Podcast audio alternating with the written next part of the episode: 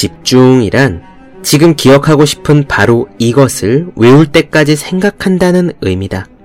독일 작가 세바스티안 라이트너의 말입니다.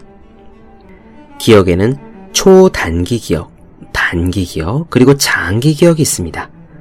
초단기 기억은 시각적 기억이에요. 눈으로 볼 때 잔상이 남는 찰나적인 기억을 말합니다. 이번엔 단기 기억을 볼까요? 단기 기억은 청각적 기억입니다. 전화번호를 입으로 웅얼거리듯이 귀로 붙드는 기억을 말해요. 장기 기억은 의미 기억입니다. 기억의 가장 높은 형태이며 공부에 있어서 가장 중요한 기억이기도 합니다. 장기 기억의 저장 형태는 주로 의미입니다. 암기하기 전에 이해하는 것이 유리한 까닭은 바로 여기에 있어요. 교과서의 글자를 눈으로 훑는 것은 초단기 기억입니다. 이를 입으로 웅얼대면 단기 기억이 됩니다. 그리고 의미를 헤아릴 때 장기 기억으로 이동하기가 쉽지요.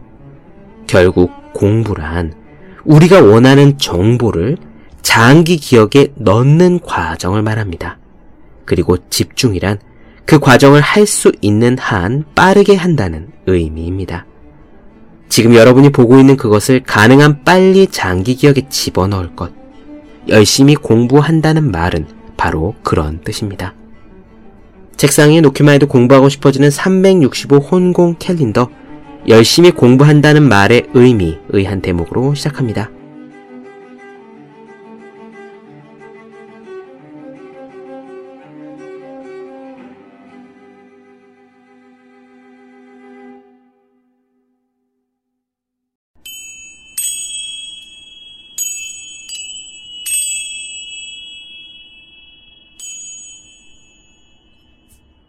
사랑의 기술에 대한 편리한 지침을 기대하는 사람들은 이 책을 읽고 실망할 것이다.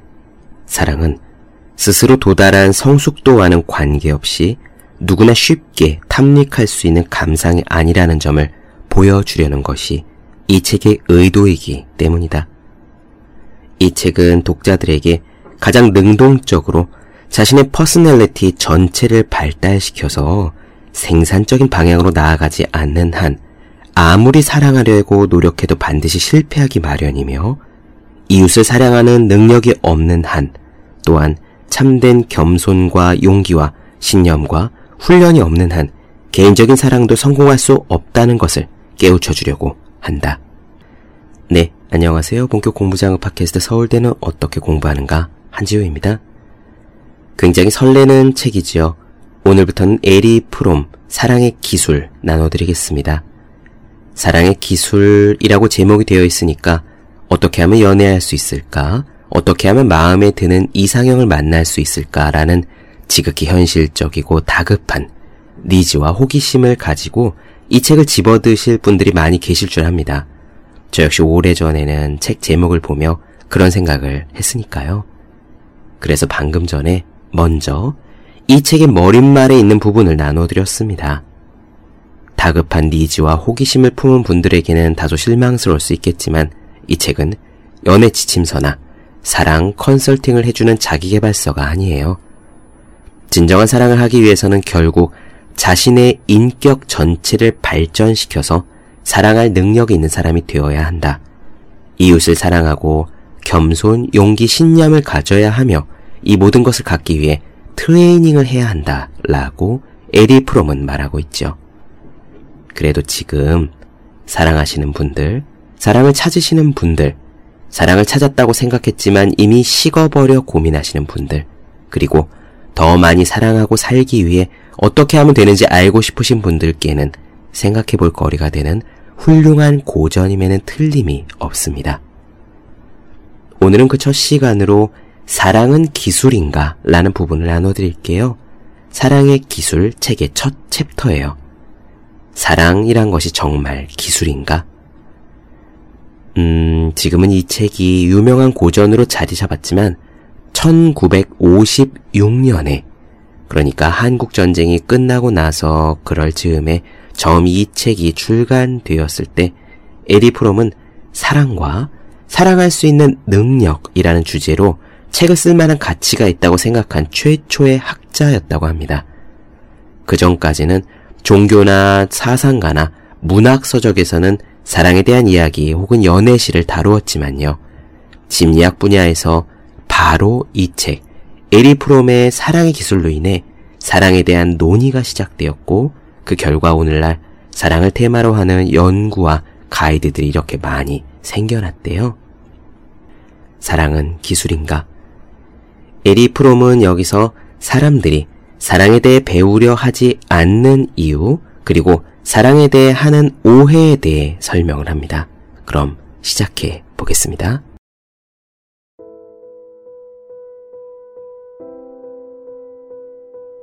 사랑은 기술인가? 혹은 사랑은 우연한 기회에 경험하게 되는, 다시 말하면 행운만 있으면 누구나 겪을 수 있는 즐거운 감정인가?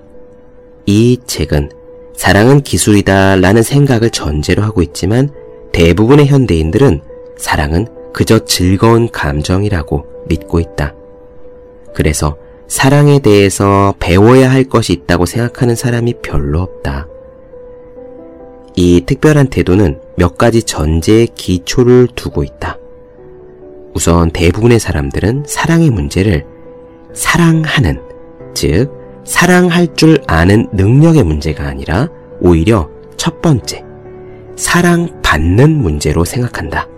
그들에게 사랑의 문제는 어떻게 하면 사랑받을 수 있는가, 어떻게 하면 사랑스러워지는가 하는 문제다. 사람들이 이 목적을 추구하는 몇 가지 방법이 있다. 남자들이 특히 애용하는 방법은 일단 성공을 해서 자신의 지위가 허용하는 한 권력을 장악하고 돈을 모으는 거다. 그리고 특히 여성이 애용하는 방법은 몸을 가꾸고 치장을 하는 등 매력을 갖추는 것이다. 남자, 여자가 공용하는 한 가지 매력 전술은 유쾌한 태도와 흥미있는 대화술을 익히고 유능하고 겸손하며 둥글둥글하게 처신하는 것이다. 사랑스러워지는 이런 여러 가지 방법은 성공하기 위해, 즉, 친구를 얻고 사람들에게 영향력을 갖기 위해 우리가 사용하는 방법과 거의 같다. 사실상 우리 문화권 대부분의 사람들이 사랑스럽다 라고 말하는 경우 그 의미는 본질적으로 인기와 성적 매력이 뒤섞여 있다는 것이다. 사랑에 대해서 배울 필요가 없다는 태도의 배경이 되는 두 번째 전제는 사랑의 문제가 능력의 문제가 아니라 대상의 문제라는 가정이다.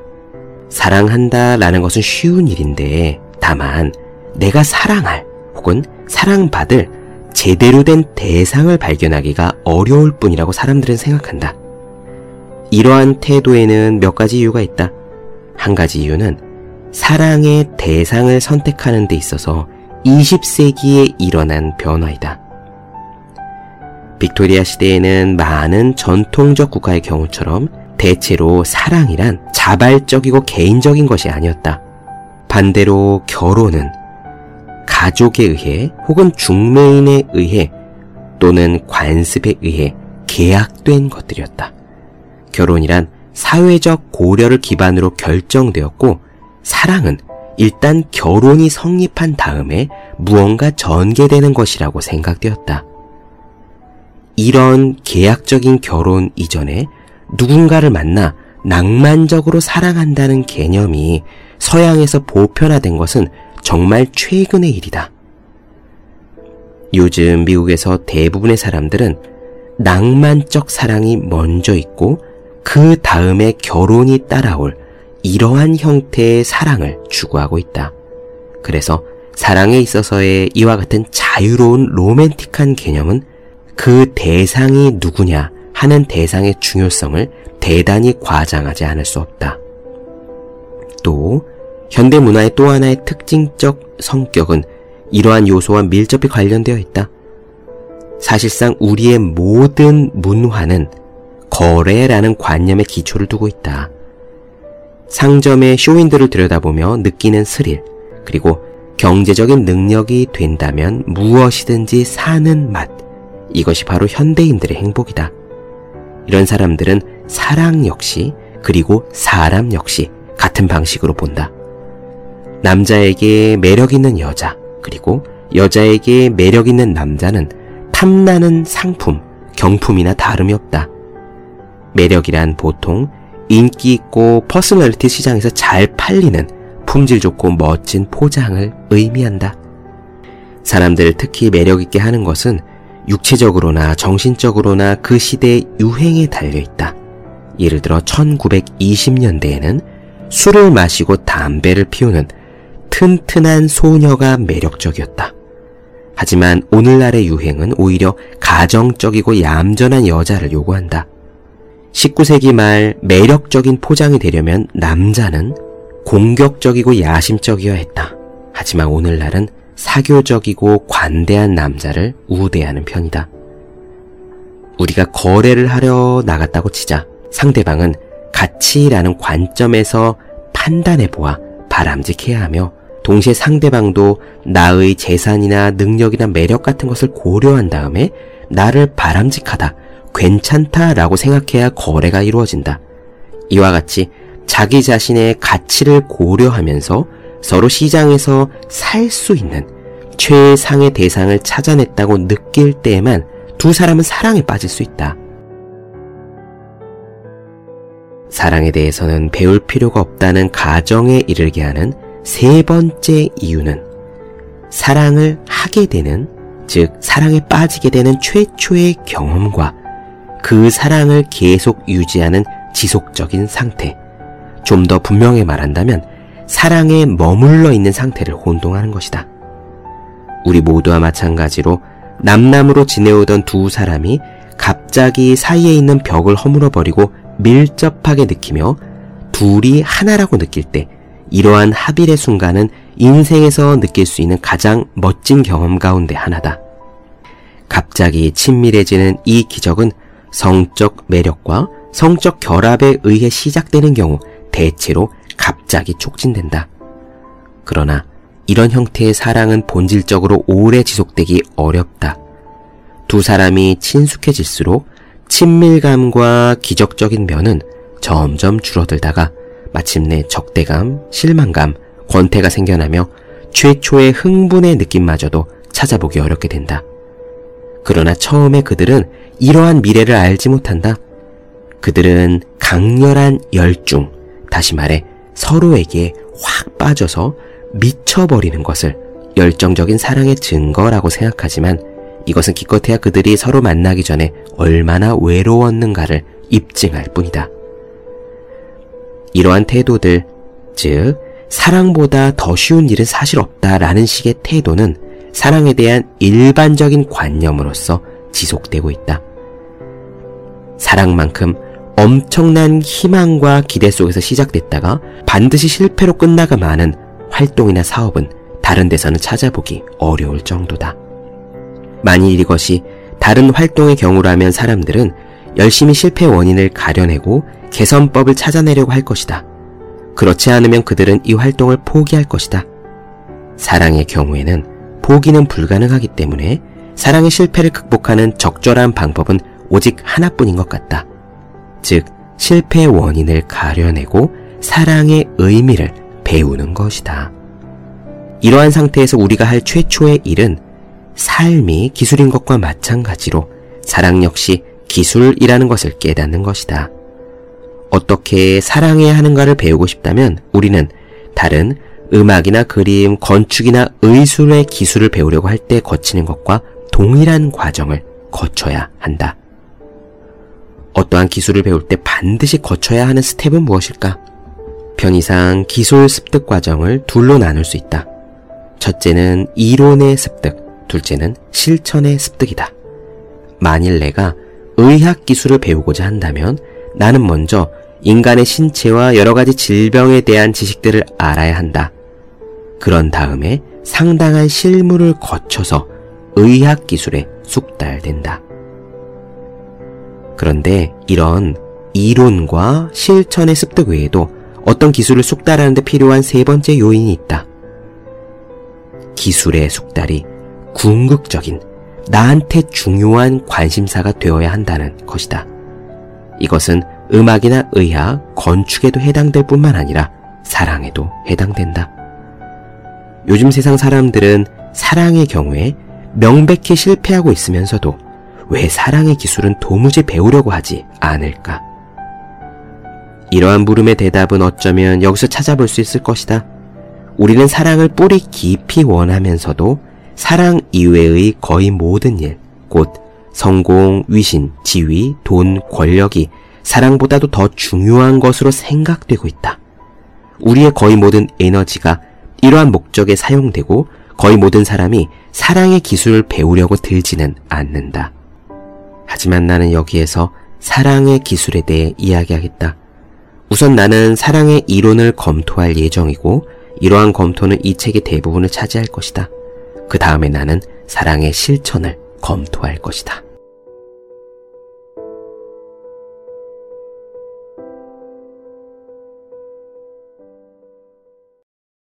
네, 본격 공부자극 팟캐스트 서울대는 어떻게 공부하는가 에리 프롬의 사랑의 기술 나눠드렸습니다.